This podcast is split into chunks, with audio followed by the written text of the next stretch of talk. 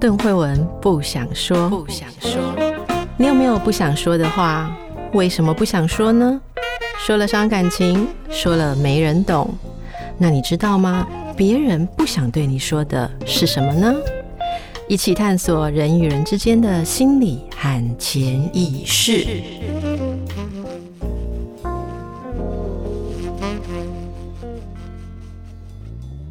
好，又到了神话人生的时间。首先，我要先感谢听众朋友们的回应，就是有人感应很强的，听了神话时间会梦到跟我一起吃晚餐，我觉得真是相当的不错。如果再继续听下去，不知道可以梦到一起跳舞啊，一起爬山，好，那这都是非常令我们感到雀跃的事情。所以我仅代表我们 神话人生的制作跟这个参与的讲者，请大家呃多多的给我们互动回应。那如果你喜欢听什么样的神话，其实不限于希腊罗马神话哦，大家可以给我们一些点播，我们会在后续的编排上面啊，考虑一下大家想要听的故事。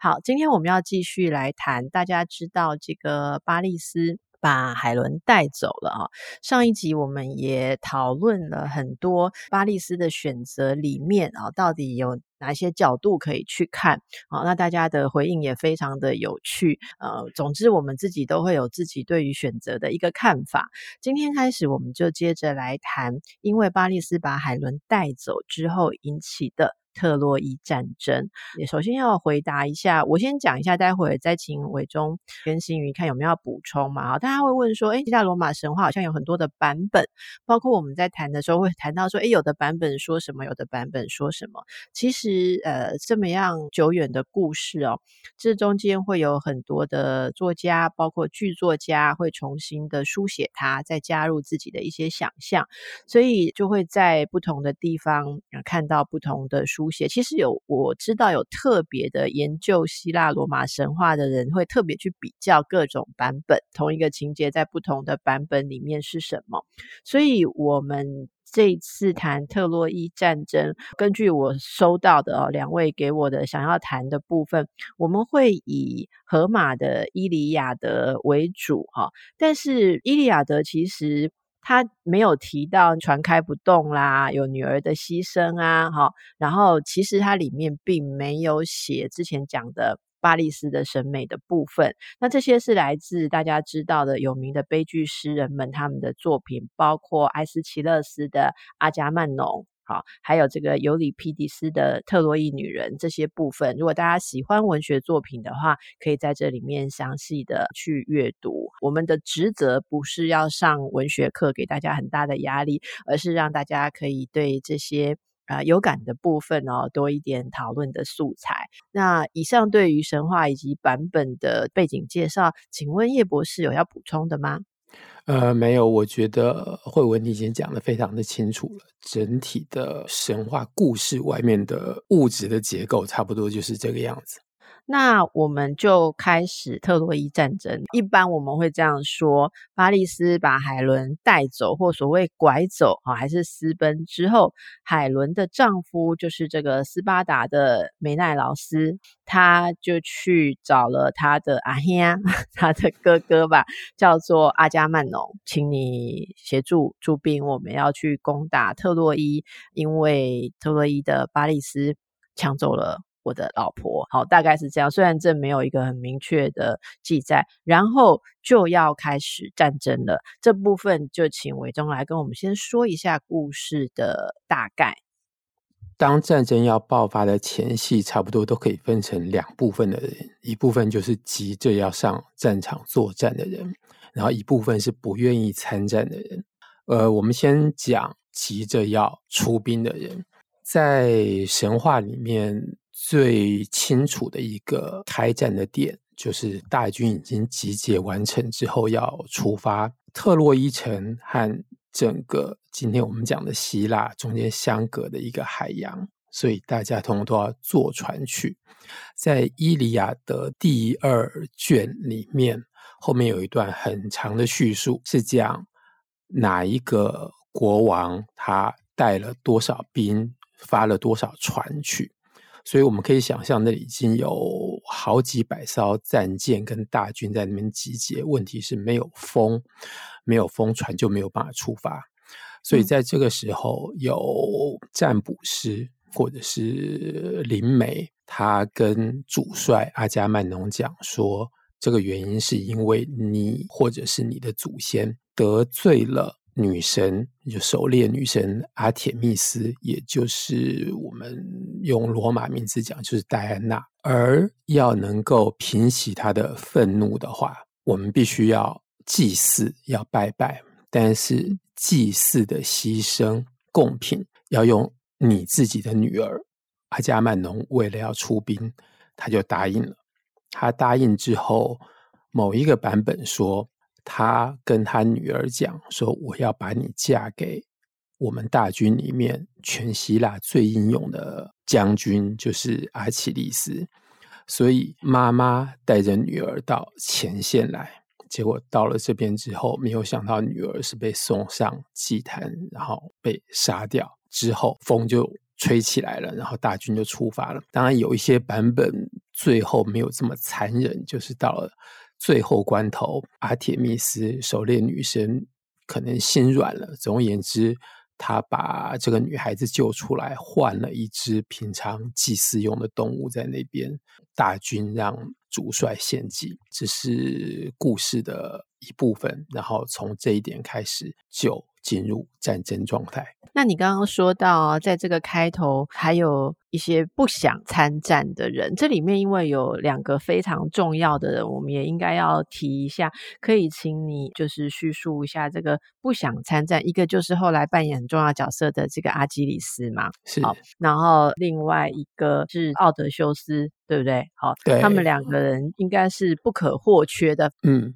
他们两个分别是。古希腊两部最早的作品，就是我们说的荷马史诗的两篇的主角。那他们两个是不想参战，可是阿伽曼农却觉得一定要有他们，为什么呢？首先，我们必须要先从奥迪修斯来讲起。反正他是全希腊最足智多谋的人，所以有他在，大家在开会讨论的时候，可以想出各种的计策。而且他也是一个。非常会演说的人，这一点在《伊利亚德》里面，他曾经激励过他的同伴继续作战下去。那他是一个真正最不想参战的人，所以当他听到消息说海伦跟人家跑了之后，他就在家，他就开始装疯，因为他知道接下来他就会接到召集令，然后很快的就有使节来找他，跟他说我们要出发了。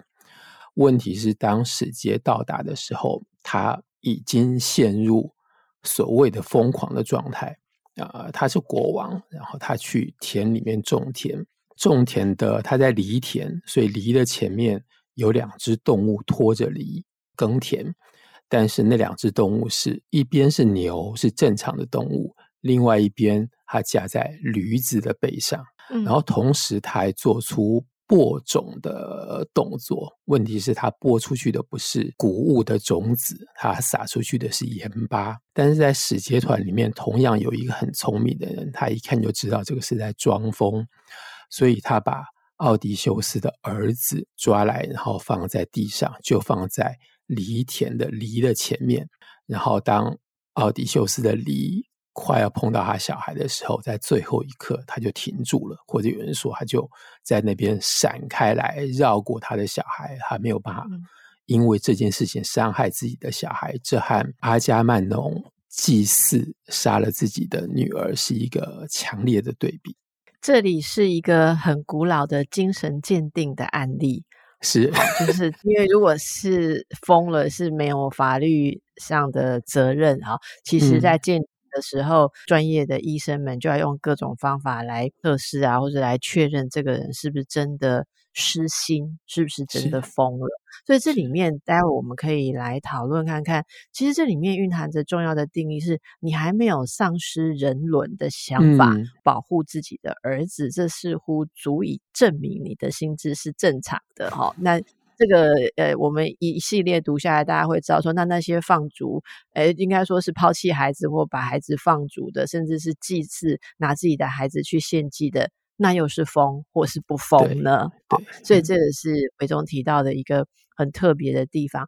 那另外一个阿基里斯，他不上战场哦，其实是大家如果有印象的话，嗯、这个阿基里斯是谁呢？哦，身世也要来请维中给大家回忆一下。其实我们有讲过，对不对？阿基里斯就是我们先前讲到那场世纪婚礼。培勒斯和戴提斯他们结婚，然后婚礼上面出现金苹果，然后金苹果引来三个女神之间的冲突，相互的争夺，然后在人间由巴利斯判定最美的女神是爱神，然后她因此得到了海伦，然后开始作战。在婚礼之后，很快的戴提斯就生下一个小孩，叫做阿基里斯。然后在这边，大家看这个故事的时候，都会知道这里有一个时间的很恐怖的落差，就是你前面结完婚到后面，海伦和巴黎斯私奔，我们用人间的时间来算，这段期间不可能超过半年。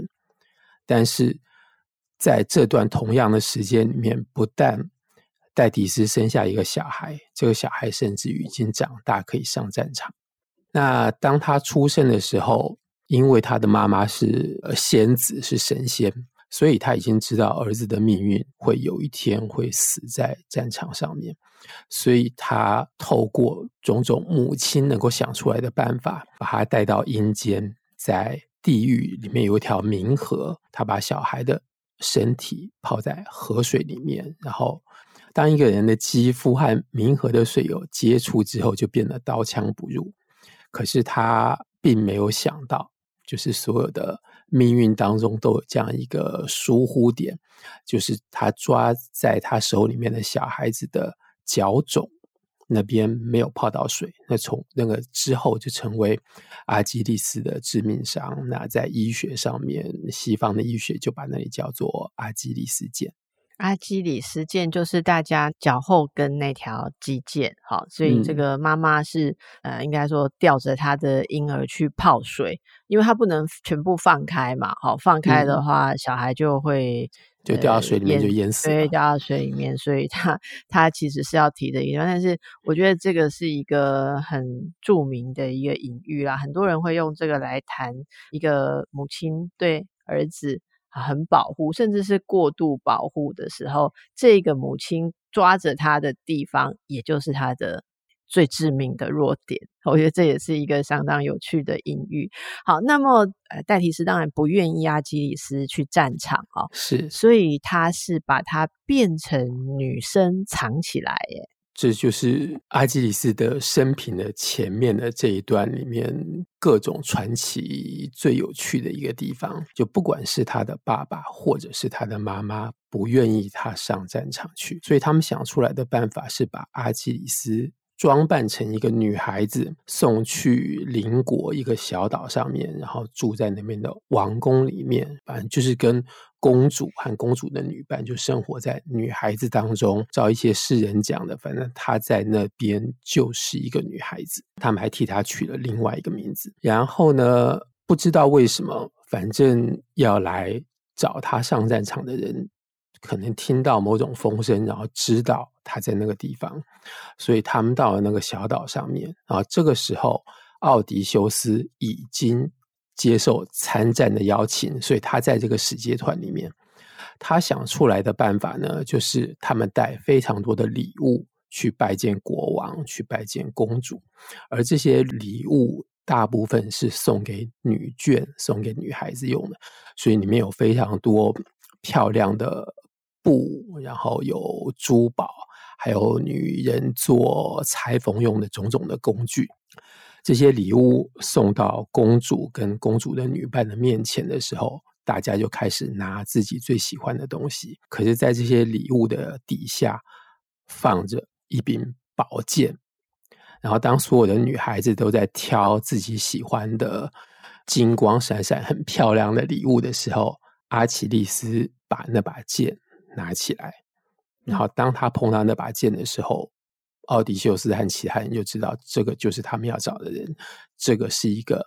男扮女装的人。真的是没有很认真在男扮女装啊，哈，这里蛮有趣的。等一下，我觉得新宇应该我们会有蛮有趣的看法。那我念一下这个 Hamilton 的希腊罗马神话里面对这一段的一个小描述啊，嗯、他说，呃，阿基里斯被辨认出来是男扮女装之后。这个奥德修斯，因为他很聪明嘛，刚才说过他足智多谋，嗯、他其实不费吹灰之力就让阿基里斯把妈妈的话丢在脑后，跟他加入了联军了哈。那这里其实呃，我知道新宇对这里有一些感受哦。我猜奥德修斯说服他，其实就是说，如果阿基里斯他不参战，他就会平凡一生嘛。哦，是。那他如果参战的话，他可以留名青史。其实所有参战的大将军要的不都是这个东西嘛？哈、嗯，就是他可以换取荣耀。好，那这个诶，应该要做什么样的选择？后面有一个妈妈的声音一直在那边喊着说：“你要珍惜你的生命啊！你去参战，你会死在那里啊！你要很小心。而且你小时候我是怎么样的把你 泡在那个冥河的水里面，就是要让你不受伤害。所有这些叮咛，他都可以抛在脑后。”要换取的，或者要所谓自我实现的驱力是这么样的强烈哦，嗯，所以到这边其实呃，应该伟忠告诉我们，到这里就整军完成了，也有该有的风了，就要出发哦。那出发之后，当然就是一个长达将近呃十年的。战争这过程当中会看到很多人性的纠结。不过今天呃，其实已经有很多很多的讯息，我们就在这个战争开打前面，呃，先来讨论一下寄托在战争的预言里面。提到的这些部分有什么样值得我们深思的地方哦？那首先我就是想问一下新宇，因为我们在讨论的时候，新宇其实指出了报复的一个主题。呃，我我先说一下，我后来看到，诶，这报复真的是这里面很重要的一个环节。到底特洛伊战争一开始，它是不是一个报复？如果只是要抢回海伦的话，好像应该派信差去跟海伦沟通一下。呃，他们有派哦。他们有，他们有先派一个使节团去，可能不是直接跟海伦沟通，但是至少是请特洛伊的人让海伦回来，然后当然沟通破裂，嗯，嗯，沟通破裂，那就是海伦不回来喽。是，我觉得从故事的角度，我们直觉上来看，会觉得它是一个，好像是一个报复之举。但这里头好像有也有一些思考的角度啦，因为我有看到一些。我也不太能分辨是不是真的，就是各种版本的东西哦。这这里头面有一件事情是在海伦结婚，他跟那个梅奈劳斯结婚的时候，不是有一个公约吗？就是呃，希腊的各个城邦的他们是约好说，如果谁破坏了海伦的婚姻的话，大家要一起来共同维护这件事，要征讨征讨那个破坏他婚姻的人。所以在在当海伦跟着帕里斯走的时候，这里头也许也有一个成分是大家义愤填膺的，就是有一个共同的目标要去付诸行动来实践它。嗯、那这里面当然也有为了大家的私利，就是我们我们都抢不到，不能让别人抢走这样的事情。我觉得这个故事啊，因为每一个环节都可以有很多的角度的思考，所以我第一次看的时候，我会直觉就是一个。爱情争夺战，但是如果想到这个公约的维护，就是有一种公共秩序，虽然这个秩序是建立在一个好像小情小爱上面，但是是一个大家呃约定好的东西的维护的时候，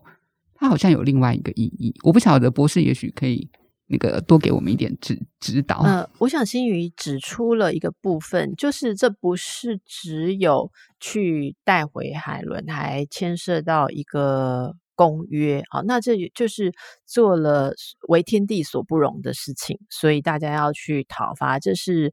要回复一个正义。因为如果有人违反了约定，可以被容许的话，或是可以苟延残喘，那就是一个很不好的示范，未来的公约就会没有约束力。所以这有一种。制裁，甚至是国际制裁的意义在里面。嗯、我想，这个对于那时候，呃，在希腊的文明是一个蛮重要的概念哦。那这个就也就让我们会想到这个有关于要不要参战的事情，包括刚才说到，如果你没有封，你就应该要参战。啊，那这就是呃很有趣的一个点，意思是如果你不遵守大家的协定，只有一个脱身的可能，就是。你失去了心智的健全，呃，简而言之，在那个时候的观念里面，就是说，那你就是放弃了你作为人的尊严，你就是不像人了。你是个人，你就应该要履行这一个道义或是一个责任。我们回头来看刚刚那个部分，它就有相当深远的寓意。为什么他要营造一个装疯来逃避？好，那另外一个，如果你没有风，那么你又不参与这个集体的行动，于是，在阿基里斯一开始没有参战的部分，交代了另外一个可能，就是你懦弱嘛，或是逃避，你不算个男人。在这个部分，回头看伟忠刚刚讲的两种遁逃不参战的方式，我觉得相当的有深意耶。我刚才是想到你特别。提出来强调一个作为人的意义。我们今天的所有的民主制度是承袭于于古希腊的城邦的民主制度。那在那样的制度下面，有一个最重要的前提，就是你是必须是一个公民。你如果是一个公民，才能够参与公众的生活，而这种参与公众生活是你的。义务，而不是你的权利。但是那个前提是你必须要是一个人。嗯、所以刚刚慧文在这边已经强调，当然啦，在希腊的神话，在希腊的社会里面，同时你必须要是一个成年的男人。然后我想再稍微补充一点的，就是在古代的社会里面，在希腊、在罗马，呃，两群人打仗的结果就是赢的人他。继续当人，然后输的人就变成了奴隶，开始变成对方的生产工具。而一旦变成奴隶之后，就丧失了人的身份，丧失了人的资格。所以，同样的，在这个战争的两端，呃，我们前面先强调是你必须是一个人，然后你必须去参战，而你必须要知道一件事情，就是一旦你战作战失败的话，这一切通通都会失去。所以有比生命更重要的事情在里面，对不对？是是，因为刚才我说到这个阿基里斯战或不战，如果本身包括他的父母已经知道去战，他就是终将一死，他将死于特洛伊战争当中，可是他还是选择了参战哦，他不要甘于平凡。我觉得在很多。包括我们我们自己的历史故事或什么，有时候也会看到类似的例子，就是不甘于平凡也好，或者是为了追求所谓的荣耀。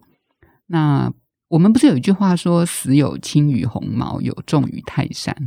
也就是说人都会死的。嗯、那真正的英雄啊，似乎在这里我们会看到的事情是，真正的英雄，或者是会被后世的人真正记住的人，是他们很早就接受了。或者是顺服于生命都是有尽头的，那在有尽头的前提下，他要怎么样过他这一生？他要怎么样做选择，让自己在这一生是觉得是有发光发热的？所以，我觉得阿基里斯虽然妈妈这么想要保护他，但是他如果有机会的时候，他还是有那个本能，他会去摸那把剑，他会去，他会去露出那个破绽，让自己。有一个机会可以做自己吧。我可以讲两点不同的补充，他们刚好是相反的。一个就是我们在读古代的历史的时候，好，我先强调这件事情，就是在不同的文化、不同的时空背景里面，不同的人他们的生死观、他们的爱情观是非常不一样的。那我们读古代的历史的时候，我们经常会读到很多人，比方说在古希腊，包括今天我们读的西方哲学的起源之一，就是苏格拉底。他们对于自己的生命，我不能说他们不在乎自己的生命，但是失去生命的这件事情对他们来说，并不是这么遥远的事情，他们可以。坦然接受，当在生死的天平的另外一端是比如说人的尊严，或者是个人的，不管是生命的实现，或者是个人的义务都好。然后另外一个，我听信宇讲的时候，马上联想到的一件事情，是在《伊利亚德》之后的那部史诗《奥迪赛》，也就是说，战争结束了之后，希腊的。各个城邦的将领要回家，然后所有所有的人回家都非常的不顺利。然后奥迪修斯他一共花了十年的时间在海上，在各种奇怪的环境里面漂流了十年才回到家。在这个中间，他曾经到地狱去过一趟，然后他在地狱遇到很多死去的战友，他在那边也遇到了阿奇利斯。然后他问了一个很愚蠢的问题，就像我们有时候会看到有些记者问的，就是他大概是问阿奇利斯说：“你在地狱里面有什么样子的感受？”然后阿奇利斯跟他讲说：“他宁可当一个默默无闻的农夫，活在人间，在人间种田，也不要享受一个。”身外的虚名，因为那个虚名是在死亡的世界外面的东西。那么，这个生死观如果被提醒的话，我们才能够比较了解那时候。故事会这样进行，它其实有一个必然跟合理性啊，好，是因为这里面还有其他人，就像我们现在讲了希腊这边，如果讲到对面那边去的话，其实特洛伊战争里面一个很重要的角色就是那个 Hector，那他算是特洛伊王室里面的应该是长王子，对不对？是，应该说大王子，那他也是骁勇善战，可是这战死的过程。相当的惨烈了哈，这过程他也都没有退缩，所以伟忠刚刚两位呃跟新宇补充了这个话，会让我们来想到说，到底是要珍惜生命啊？怎么珍惜？如果没有活过，那你不管有多长的生命，可能都好像没有一样。但是很奇怪的是，这个转换有时候在失去生命的时候，它又会有了不同的角度。这个在各国的神话里面，我们都会对生死看到一些不一样的角度。我觉得我们也可以从这个地方去思考。我觉得特洛伊战争当中有很多很多的情节都很有意思。我们今天刚才既然已经讲到要开船的时候那个献祭啊，就来讨论一下这一段好不好？呃，阿加曼农把他的女儿带来献祭那个阿特米斯这一段哦，嗯、这个把自己的女儿骗来献祭，对一个父亲而言是什么样的意义？或者，当然他的角色认同不只是父亲嘛，哦，他必须要让这场战能够打啊、嗯呃！我不知道两位怎么看这个部分。我其实看到一个版本，但我不知道可信度如何啊。就是就是，其实那个阿加曼农其实一开始是拒绝的，然后他为了不要让自己的女儿去成为祭品，他还辞掉这个他的大元帅的的任的角色这样子。然后，但是命运纠缠他，所以他没有可能说，因为他要他不想要，他就他就真的躲得过这样。所以他到后来才接受了这个任务。这个版本当然，我觉得在感情上面我们比较容易接受啊，就会觉得没有，对我而言没有，没有吗？我觉得这个版本它，我相信是被后来的人发明出来，就是就是如果阿加曼农不愿意用自己的女儿献祭的话，他只有一条路可以走，就是他辞掉统帅的职务，让。另外的人来领军，到这部分没有任何的问题。好，接下来的一个问题就是说，如果他辞掉了统帅的位置之后，新的统帅仍然遇到同样的天气的状况，还是没有风，然后这个时候，嗯，跟神通灵的人说：“好，我们还是要用同一个女孩子来献祭。”这个时候要怎么办？嗯。你好残忍啊！还好你不是皇帝。我我我先回应一下刚才心宇讲到的那个情感的部分，为什么我说他有没有过情感的挣扎，先辞掉，然后又又没有办法逃避？也许他辞掉，然后就像伟忠讲的，新任的统帅就命令他还是要交出女儿来哦。我觉得有没有呃情感的？挣扎有没有拒绝？是不是迫于无奈啊？为什么我刚刚会很快的回答心宇说这个并没有让我觉得比较能接受？我觉得我们这里其实浮现了一个讨论的主题，就是到底你的心意重要还是最后的行动重要？嗯，好，就说。如果我杀了你，呃，但是我是相当的不愿意，跟我其实不假思索，我从里到外就是百分之百的只有一个想法，就是要杀掉你。这个的确在论呃刑责、论责任上面或法律上面可能会有不同，可是它其实还是要看是什么地方的法律系统。这当然，我们我们可能要牵涉到法典啊，或者说，呃，是不一样的这个法律的系统。可是，我觉得这个点，我们我们无意中，这不在我们的大纲里面。但是，其实现在浮现的一个这个点，就是他有没有情感的挣扎，在这整件事当中是什么样的意义？如果我们前面没有讲那些公约。责任跟公民道德的事情，也许这里我们就应该放在父亲跟女儿的情感层面来看。也许他就是一个无能的父亲或自私的父亲。可是当他放回我们刚刚讲的脉络，我觉得是有帮助我去想象说，这个外面的事情跟他的责任不是那么的小，因为这也是他作为一个人的一部分。我先稍微补充一点点。你刚讲的情况有一个很清楚的例子，就是在北欧神话里面。然后北欧神话跟古希腊神话中间是有相通，他们可能有一个共同的起源。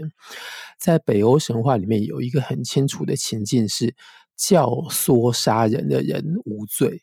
而不小心杀了人的那个人，他才是有罪的人。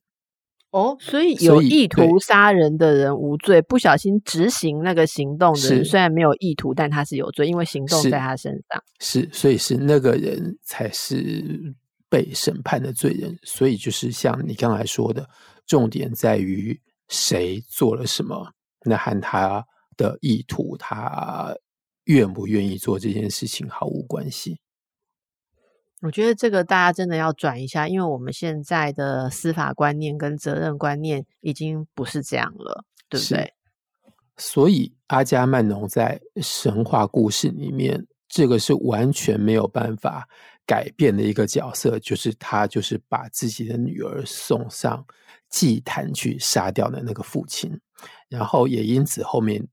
某一出悲剧的版本，反正他最后被他太太杀掉了，被。女儿的妈妈杀掉了，然后这是罪状的一条，就是是你把我们的女儿杀掉了，所以现在我杀你。我觉得这是刚慧文提到的那个意图跟行动之间是是一个两难哦。这个这个东西好像是一个永恒的讨论的话题。但我、嗯、我是不是读到一个地方是说，因为之所以那个阿波罗的妹妹就是。阿提密斯要要求拿那个阿伽曼农的女儿来献祭，是因为阿伽曼农他们在打猎的时候得罪了阿提密斯。嗯、那所以这个账是算在阿伽曼农身上。也就是说，如果刚刚一开始博士说，呃、阿伽曼农辞掉了他的职务以后，新上任的这个人，他是一个跟阿伽曼农的私仇，还是是跟这个战争有关？如果我们放在神话的脉络里面来理解这件事情的话，有的时候我们必须要把把它放回到他们这整个家族。希腊神话里面经常有用一整个家族的历史来呈现一件事情。那在阿伽曼农他们的祖先里面，最最明显的一个罪状罪行就是骨肉相残。所以到了他的这一代的时候，他所做的事情就是他杀了自己的女儿；而在他的爸爸的那一辈，是他爸爸把他叔叔的小孩杀掉，然后更残忍的是把这些小孩煮来给叔叔吃，所以叔叔吃了自己的小孩之后，又一定要复仇，所以才会有后面这么多接下来其他的一部分的故事。嗯，你知道吗？我服务一下，我先服务一下听众朋友啊、哦，就是现在战争已经有够乱了哈、哦，然后我们现在知道，就是说这个负责要出来统帅、要带领这场战争的人，在神话的背景里头，大家还原到那个年代哦，这个是几千年前的那个年代，那时候你必须要怎么讲？出师要有。有本，对不对？你要有有道义的正当性，而这个道义的正当性是必须天人合一，你不能违逆天道，这个是不会成功的。嗯、我想，我我们如果往古代去想的话，很多历史上，甚至在比较上古的社会，都会有这样子的心理需求了，哈，或精神需求。嗯嗯、那简单来讲，伟忠刚刚跟大家讲的这一段，呃，阿加曼农家族史，这个我用两个字来为大家先包起来。如果大家觉得这，里面 too much 的话，嘿的时候做业障啦，哈，就是他们的家族是有业障的，而有业障的人要都来当这个军队的统帅的时候，他们这整个战争就像是受到诅咒一样，或或者说他就是没有办法很正当的行天道。好，这个我们后续会讲。我们讲完特洛伊战争，就会让大家来看到这一个有业障的家庭是怎么回事啊。那其实伟忠刚刚讲到上面，往下还有呢，他杀自己的女儿，然后他被自己的老婆杀掉，然后老婆又被自己的另外一个女儿杀掉。嗯、对，所以这个是应该说，在这个家族里面也会带给我们很多的启示啊。那我先回到刚才这个点，如果。你是那个女儿，嘿，这个我要问心宇，我一定要问 心宇就 这个问题。你是那个女儿，然后你本来很高兴的，妈妈把你打扮得漂漂亮亮，然后爸爸说要把你嫁给以及军队里面全希腊这个应该说是相当优秀的男子阿基里斯。其实，呃，就像你说的，我也看到一些版本有写到，呃，这个女儿啊，哈，她这个叫做呃伊菲吉尼亚，哈，伊菲吉尼亚。嗯其实也是有愿意嫁给阿基里斯，好，所以应该说他去到那边发现不是这么回事。那如果你知道你必须要牺牲你爸爸的统帅的战争才能够发动，好，那呃，而且哦，我们刚刚已经跟大家解释了脉络，这不是你爸爸个人要把公司弄得很大而已哦，这是你们整个作为公民的一种天道，你会怎么办？我我没有选择啊，其实，但是在这里面有一个情绪，是因为我读到的版本是他是被骗的，他是被爸爸骗的嘛？嗯就是、他是啊，就是、他在所有的版本里面都是被骗的，对、啊嗯、对，他是被拐去的，他并不是告诉他说现在呃希腊城邦需要你，我我会对于被骗的这件事情比较羞愧吧？应该是说羞愧吗？应该是说不被尊重？你说的是不被尊重，不被，因为对方是阿基里斯。他会勾起你的，你对一个爱情或者一段关系的憧憬，结果你迎来的是你自己那么尴尬的下场。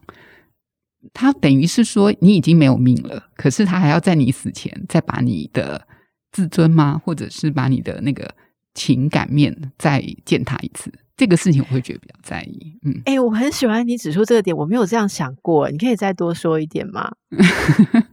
我觉得是这样子，就是我们常常不是会有。那个慧慧，你一定常常听到啊，就是男女关系之间，或者是呃父子，反正家庭关系之间，诚实这件事情跟，跟我们有时候不得不得去共同面对一个我们都不愿意的结果。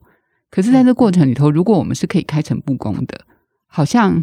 呃，虽然那个结果是悲伤的，但我们至少在还可以在一起，或者还可以活着的时候，是有很坦诚的相对。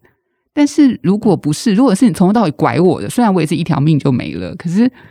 可是我不是带着一个怨恨嘛？我就会想说，如果这个是这个故事，如果是我写的话，我大概就会在写他那个到了阴间去以后怎么报复爸爸的事情。我很可以了解你说的这个部分。那不过你提的刚刚那个另外那个部分，我觉得非常的有意思，就是。那个被骗本身也有一种被羞辱，因为这牵涉到，简单讲，你是不是意味着这个里面玩弄了他的对爱情的憧憬，或者暴露出哦，其实我高高兴兴的愿意要去嫁给最棒的男人。嗯，而且可能一个是对爱情，一个是对自己人生的憧憬。对啊，我如果会跟全希腊最英勇的人在一起的话，那是我的人生啊。对，所以我会觉得，而且我其实我被我的爸爸骗。我其实可以理解他的妈妈后来，就是刚刚博士讲的另外一个版本，就是那妈妈后来为什么要杀掉这个女儿的爸爸，就是为什么要杀掉阿加曼农？那不只是说你杀了我女儿这件事而已，而是你还欺骗我们，而且你还让我变成你的共犯，欺骗我的女儿。我觉得刚才心宇讲的哦，有一个地方深深的打动了我，就是我我我突然感受到一个。就说一个年轻的女孩，然后她想象的是要去结婚，好，嗯、结果这整个东西就是父亲用来骗他献祭，有很多其他的骗法，好，可是大家可以想象看，嗯、如果骗你是，就是说，哎，你有什么样的才能，所以爸爸要你在船上帮忙，或者什么用各种各式方法骗，都没有刚才来的那个让人那么心碎。我觉得心宇点出了一个。很很细腻的点，就是那个一个少女心。我我我觉得，虽然离我相当遥远，嗯嗯嗯、我竟然还可以被心瑜勾起少女心这种东西，就是那种我我对未来、对或者对爱情、对婚姻的憧憬，竟然是被看透，然后还拿去利用的时候，这里面不是只有利用，还带有一种很深很深的羞辱。我觉得这个点是非常深的，伟忠，作为一个男性，你能感受到这个部分吗？我也是刚听了心瑜讲之后，我才头一次想到这件事情的重要。就是慧文刚才马上就补充了，就是作为一个爸爸，当然不可能跟直接跟女儿说你来，然后因为我们船发不动，所以我必须要把你杀掉。他当然要找出一个借口，这个是我们可以理解的。我刚才在听你们讲的时候，我一直在想有什么东西可以当做借口。但是他可以跟他说，爸爸可以跟他说，现在城邦需要你啊。但是原则上，在古希腊的那个社会里面，男人之间做的事情不可能需要一个女生。好，嗯，呃，可是不管需不需要，他还是有可能。就是我刚刚在想，他还是有可能用其他的方法骗他到现场。比如说，好，我想到，比如说我们出发去打仗，生死未卜，所以我希望能够再见你一面，这个也是可以用的借口之一。但是他为什么选择了用爱情来欺骗自己的女儿？呃，我想我没有什么好再多说的，你们两位说的非常的好，我觉得这是一个很完美的诠释。我把那个前面的再连起来，就是呃，阿加曼农之所以会没有办法让军队出发，是因为他得罪了阿提密斯，对吗？狩猎女神，嗯，他个人得罪了一个神，导致整个国家的事情没有办法推动。这个时候，他要付出的代价是他的女儿的性命。然后他却用骗他女儿会得到幸福的方式来遮掩自己做的事情。嗯、我这样讲完变很坏，就是，可是如果连起来，其实蛮残忍。我们来说一下父女关系，好了，我觉得这、啊、这个很奥妙。就是如果在某种想法当中，其实女儿是自己的所有物，或者是、嗯。女儿就是她的财产之一啊，不可讳言，在非常父权的社会里面是有这样子的概念嘛，哈，所以他觉得说我得罪了，或者说我杀掉了狩猎女神的兔子，所以我要拿我的兔子来赔，拿一只我的宠物来赔。嗯、我我觉得你把它推到极致，可能他虽然痛苦，但是呃，他可能会觉得说人间的。我的女儿大概等同于神间的一只兔子，对不对？嗯、女神的兔子大概跟我一个凡人，我我位阶比较低嘛，所以我的女儿如果有这样子隐含着这样的观念的话，她跟女儿之间的关系可能就不是我们。现在刚刚想象的那种两个人之间的对应，而是她想象这是她的一个所有物。其实这会，我我想会勾动很多人的痛处。即便到现在，我知道还有一些父亲是这样看待孩子的呀。我想问你们两位，其实这个情境，我们不要把它推到极致，就是把女儿杀掉。是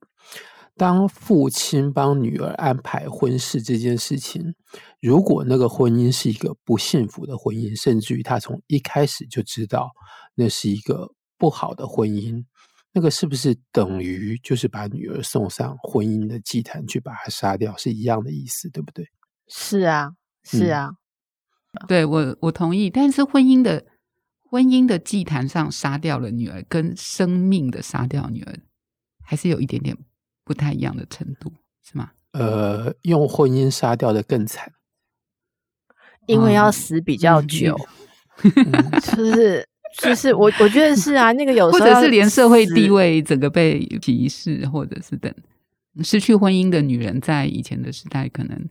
也也失去了社会的认同吧。所以大家可以在这边，我我想，呃，都自己可以连接到，有一些父母其实是把子女当做交易的筹码，哈。那我我直接有想到那个豪门联姻啊，可是说真的，也不是只有豪门，有时候不是豪门的还更多，就是更迫切的想要换取一些结盟或是利益。好，那但是我我觉得整个回到刚刚的点，有一个我我们还没谈到，但是。呃，今天时间最后，我想提一下这个点，就是女人在那个时候的社会参与。我、嗯、我觉得这个可能伟忠可以简单的回答一下。我也有看到，在某一些衍生的版本里面，可能为了把这个残忍的部分稍微化解一下，就像星宇有看到一些其他的版本，我也看到一个是说，后来这个阿基里斯其实知道这个女孩为了他这样，好，他、嗯、阿基里斯自己。可能有点愧疚或者怎样，所以他是真的有想要娶这个女孩，可是这个女孩却坚持说她要为呃军队，也就是为她的国家道义白，联邦道义，嗯，而呃执行她的公民责任。我我想他讲的那个不是只有女儿听命于爸爸的三从四德哦，而是他要慷慨赴义，他要。他也要参与，对，在这个版本里面，他知道他不是要去嫁给阿基里斯，呃，没有，他后来到了船上就知道啦。在各个版本里面，一开始是被骗去，可是他到了那边，其实就知道自己是要被献祭的。所以，我觉得在这里，我我想要在最后请伟忠说一下这个。呃，当然，我们看到说战争啊，像刚才阿基里斯被打扮成女生，好像就不用参战。可是事实上，女性虽然看起来排除在这场圣战，这算圣战吗？为了一个私奔的女人，好吧，这场大战之外，哈，可是他们也有，是不是有他们的一种社会责任跟社会参与？呃，有，绝对有。所以我我忘记我们之前某一次在有一个地方稍微提到一下，就是我们在正式的历史里面。和很多文学作品里面，我们完全看不到女性在这个社会当中的角色。可是，女性在社会、在文化当中的角色，完全在神话当中被弥补过来。嗯、我们光是特洛伊战争，我们就可以讲，还是因为三个女神加人间一个女人而引起的一场世界大战。嗯、光是这一点，我们就知道女人在整个社会整体里面是有。多么的重要！那在这一个特殊的情境里面，我们可能只能够从负面的角度来看，就是女人在社会当中被牺牲的角色。嗯，纵使她不是被杀掉，但她有非常多东西被牺牲掉。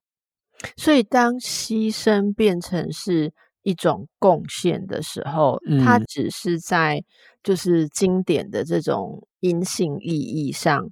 非常有代表性的啊，就是呃，女人的贡献其实是怎么讲？是负的，她不是在战场上面建立什么功勋，而是她牺牲自己来完成大业，它其实都是一个一个负向。当然，你可以说这是非常非常深远的一种女性是被放在。你要说是次要啦，或是辅助都可以啦。这就其实这就是后来的呃女性主义一直想要挑战的地方，但是它其实是深远的存在着。我觉得到今天其实都还有这样的影子。所以当我们回来看这个故事的时候，哦我今天接近今天时间的尾声，我我觉得今天的讨论我自己非常的喜欢，因为大家在听这些故事的时候，如果只是片面的不管它的脉络跟意义，把它拉出来，然后就直接去解读说，哦，这是一个无情的父亲呐、啊，然后呃，呃就好像父亲不一定会爱你，我觉得就会失去事情的全貌。而我们在解读这些带有人类心灵原型的神话故事的时候，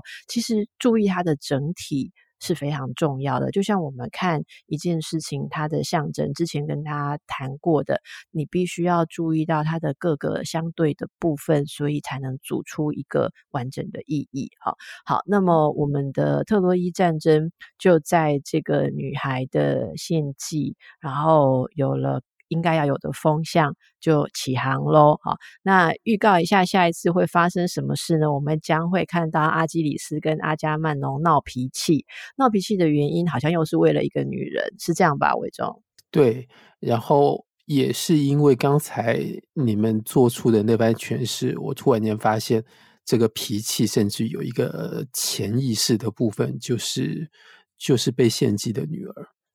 好啊，你要记得哦，好、嗯，你要记得，你现在想到的，不要下次的时候你我们两个问你说上次那个愿闻其详，立功什么想不起来啊？哈，好，那么呃，希望大家跟我们一起启程了，好不好？哈，特洛伊战争，我们今天呃让大家在这里先充分的了解一下，这是我们需要的风，我们才能够开始好好的了解特洛伊战争带给我们的启示。好，谢谢伟忠，谢谢心宇，谢谢大家。谢谢 Thank you.